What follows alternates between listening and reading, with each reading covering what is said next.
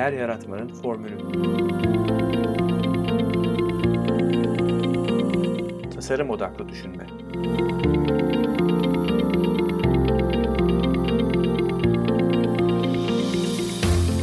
Merhaba, ben Mete Yurtsever.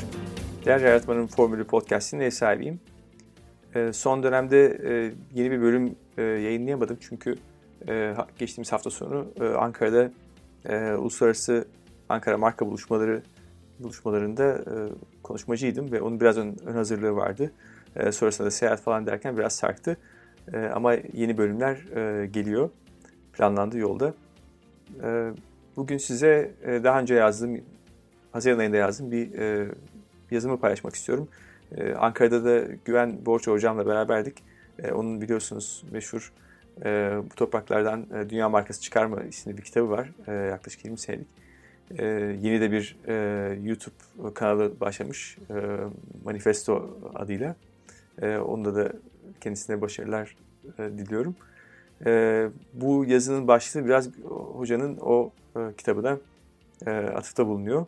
Bu topraklardan inovasyon çıkarma. Daha önce e, kültürün e, marka üzerine etkileri hakkında e, yazılar yazmıştım.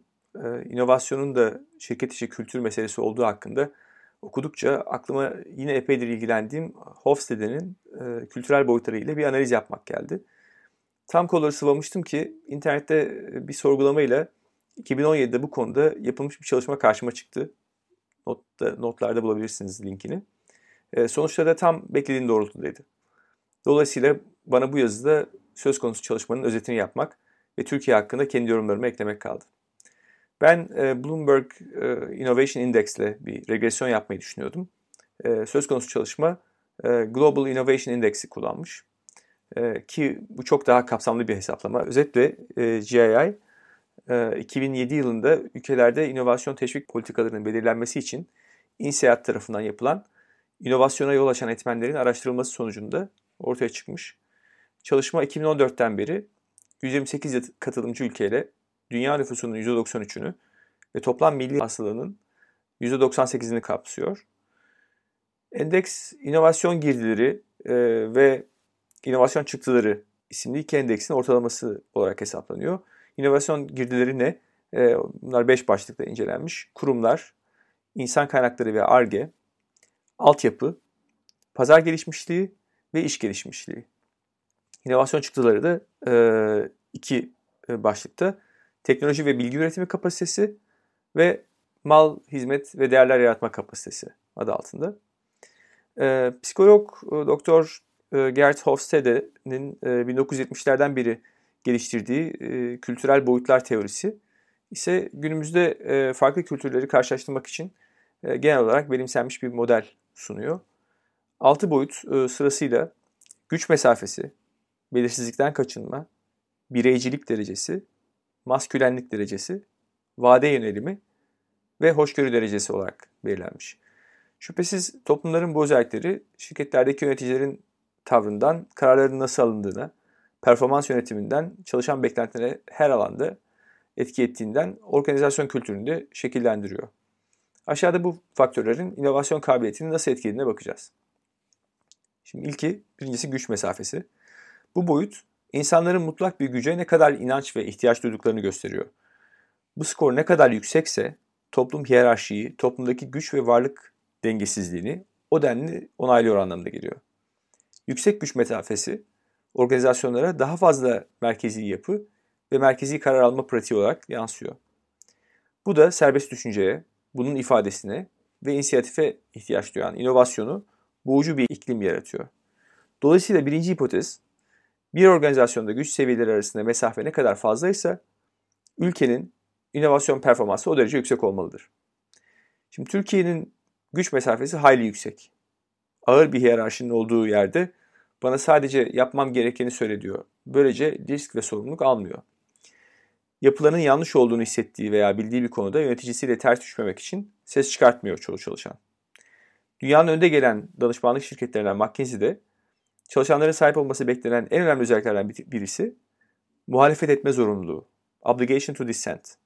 Eğer üstünüzün bir konudaki yanlışına ses çıkartmazsanız yarın müşterinin büyük kayıplara uğramasına da bir anlamda sebep olmuş olursunuz. Tabi eğer bu davranış çalıştığınız kurum tarafından duvardaki posterde kalmayıp gerçekten benimsenmişse, gözlenebilir bir davranışsa bunu yapmak çalışan için kolaylaşıyor. İkinci boyut belirsizlikten kaçınma. Bu boyut insanların ne ölçüde hayatlarında ve iş yerinde belirsizliğe tahammülü olduğunu ölçüyor. Buradaki seviye organizasyonlarda da değişime direnci ve yeni fikirleri deneme konusundaki istekliliği belirliyor. Her adımı planlamaya çalışan yönetim tarzı, detaylı planlar, bütçeler, kontrol mekanizmaları inovasyon çabasını baskılıyor, eylemsizliğe yol açıyor. Diyeceksiniz ki bu yapının olmadığı bir şirket olur mu? Zaten büyük şirketlerin bütün çabası belirsizliği ortadan kaldırmak, bir sonraki dönemi tahmin edilebilir kılmak. O yüzden büyük şirketler için inovasyon bu kadar zor. Çünkü belirsizliği kucaklamadan inovasyon yanımıza yaklaşmıyor. Öte yandan bu derece kontrollü olmak geleceği tahmin konusunda da nasıl bir başarı oranı yakalıyor hep merak etmişimdir. Şöyle bir belli başlı Türk şirketlerinin son 10-15 yıldaki 3'er yıllık stratejik planlarının gerçekleşme oranını bilebilsek süper olmaz mıydı? Belirsizlik karşısında yılmayan, her adımda bir yönergeye, talimata ihtiyaç duymayan bir yapı, inovasyon arayışında daha rahat hareket ediyor. İkinci hipotez dolayısıyla belirsizlikte kaçınma ne kadar azsa ülkenin inovasyon performansı o derece yüksek olmalıdır. Türkiye belirsizliğe tahammülü düşük ülkeler arasında. Hayatta genel eğilimimiz maalesef bizim eğitim sistemimizde okulda olduğu gibi tek doğru cevabı aramak. Oysa hayat çok karmaşık ve çoğu zaman tek çözüm yok. Neden sorusu bu açıyı geliştirmek için birebir. Ama bu hem soranı hem de sorulanı tedirgin eder hep. Kök nedenleri arayışında giderek bulunduğumuz noktadan belirsizliğe doğru uzaklaşıyor, kontrolü kaybediyor gibi hissederiz. Ama problemin tanımı, kapsamı belirlenince nasıl sorusu sizi çözüme yönlendirmeye başlar. Bu pratikte tecrübe kazanmaya başladıkça baştaki o dağılma sürecinin bir tehdit değil, fırsat veya imkan olduğunu anlarsınız. 5 neden tekniği tasarım odaklı düşünmede raksak düşünmeye teşvik eden en çok kullanılan yöntemlerden biridir. Üçüncü boyut bireycilik derecesi. Bu boyut e, kişilerin kendileri ve yakın çevrelerine mi yoksa toplumun geneline mi daha fazla değer verdikleri veya onlar için kaygılandıklarını ölçüyor. Genelde gelişmiş toplumlar gelişmekte olan toplumlara göre daha bireycidir. Zira başkalarına bağımlılık daha azdır. Diğer yandan toplulukçuluk yani kolektivizm kültüründe grup üyelerinin kendilerini kabul ettirmeleri ve grup kurallarına uyumu önemlidir. Bu şekilde yardım ve koruma almaya hak kazanırlar. Organizasyonlarda çalışanların ne ölçüde bağımsız hareket edebilecekleri ve sorumluluk alabildikleri bu kültürel norma bağlıdır. İnovasyon için ise gerekli olan bireylerin görüşlerini öne sürmede ve uygulamada mümkün olduğunca bağımsız olmalarıdır. Üçüncü hipotezimiz dolayısıyla bireycilik ne kadar büyükse ülkenin inovasyon performansı o derece yüksek olmalıdır. Türkiye kolektivist tarafta duruyor. Kültürel özellikler toplumu bir örgü gibi sarmalıyor aslında. Belirsizlikten kaçınırken kendisi için karar alacak bir otoriteye razı olmak, sorumluluktan kurtulmaya da yarıyor. Bireysel başarı için çaba ve acıya katlanmaktansa, nitekim onca belirsizlik içinde getirisi de garanti değil zaten, ekipçe paylaşılan küçük getirileri yeğliyoruz. Tüm iş birimlerinde büyük baskı var. Bu baskı onları farklı birimlerle işbirliğine değil, kendi birimi içinde kapanmaya zorluyor. Organizasyon içinde silolar oluşuyor. Kol kırılır, yen içinde kalır durumu. Bu da projelerin başarıyla sonuçlanmasına engel oluyor. Girişimcilik de inovasyon için eş anlamda olmasa da Türklerin zayıf bir kası. Onu da başkası yapsın ya da tutmaz o iş. Başkası yapıp başarılı olunca da vallahi benim de aklıma gelmişti durumu. Ee, sıradaki boyut maskülenlik derecesi. Bu boyutta insanların gözlem yapmak ve bir iş üzerinde düşünmek ile yapmak ve harekete geçmek arasındaki tercihi ölçülüyor. İlki süreci ve hayatın kalitesini ön planda tutan daha feminen bir yaklaşım olarak kabul edilirken, ikincisi daha iddialı ve sonuç odaklı maskülen bir değeri ifade ediyor. Her ne kadar ülkenin kültürünü oluşturan diğer özelliklerden farklı olarak bu boyutun ekonomik etkileri yokmuş gibi görünse de empatiye, estetiğe ve işbirliğine açık bir feminen kültürün inovasyon üzerinde olumlu deneme yanılmadan kaçınan ve hataya tahammülsüz bir maskülen kültürün ise inovasyon üzerinde olumsuz etkini, etkisi olacağını söyleyebiliriz. Daha yüksek bir hata toleransının daha iyi bir inovasyon kapasitesi sağlayacağından hareketle hipotezimiz maskülenlik ne kadar küçükse ülkenin inovasyon performansı o derece yüksek olmalıdır diyoruz. Türkiye bu boyutta ortalarda yer almakla birlikte endeksin feminen tarafına yakın duruyor. Kadınların yaşadığı ayrımcılık ve artan şiddete bakıldığında bu sonuç şaşırtıcı gelse de bize gelenek olarak kadına verilen değer, kadının aile içindeki gizli açık ağırlığı ve özellikle her olayda zayıfın mağdurun yanında saf tutma eğilimimizi düşünürsek daha anlam kazanıyor. İş hayatında ise her iki eğilimden birinin ağır bastığı şirketleri gözlemliyorum. Hataların muhasebesinin yapılmadığı, çalışanların memur gibi maaşını aldığı kamu sektörü görüntüsü veren şirketler de var. Skor peşinde koşan ve hata kaldırmayan yöneticilerin idaresinde şirketlerde. Ee, beşinci boyut vade yönelimi.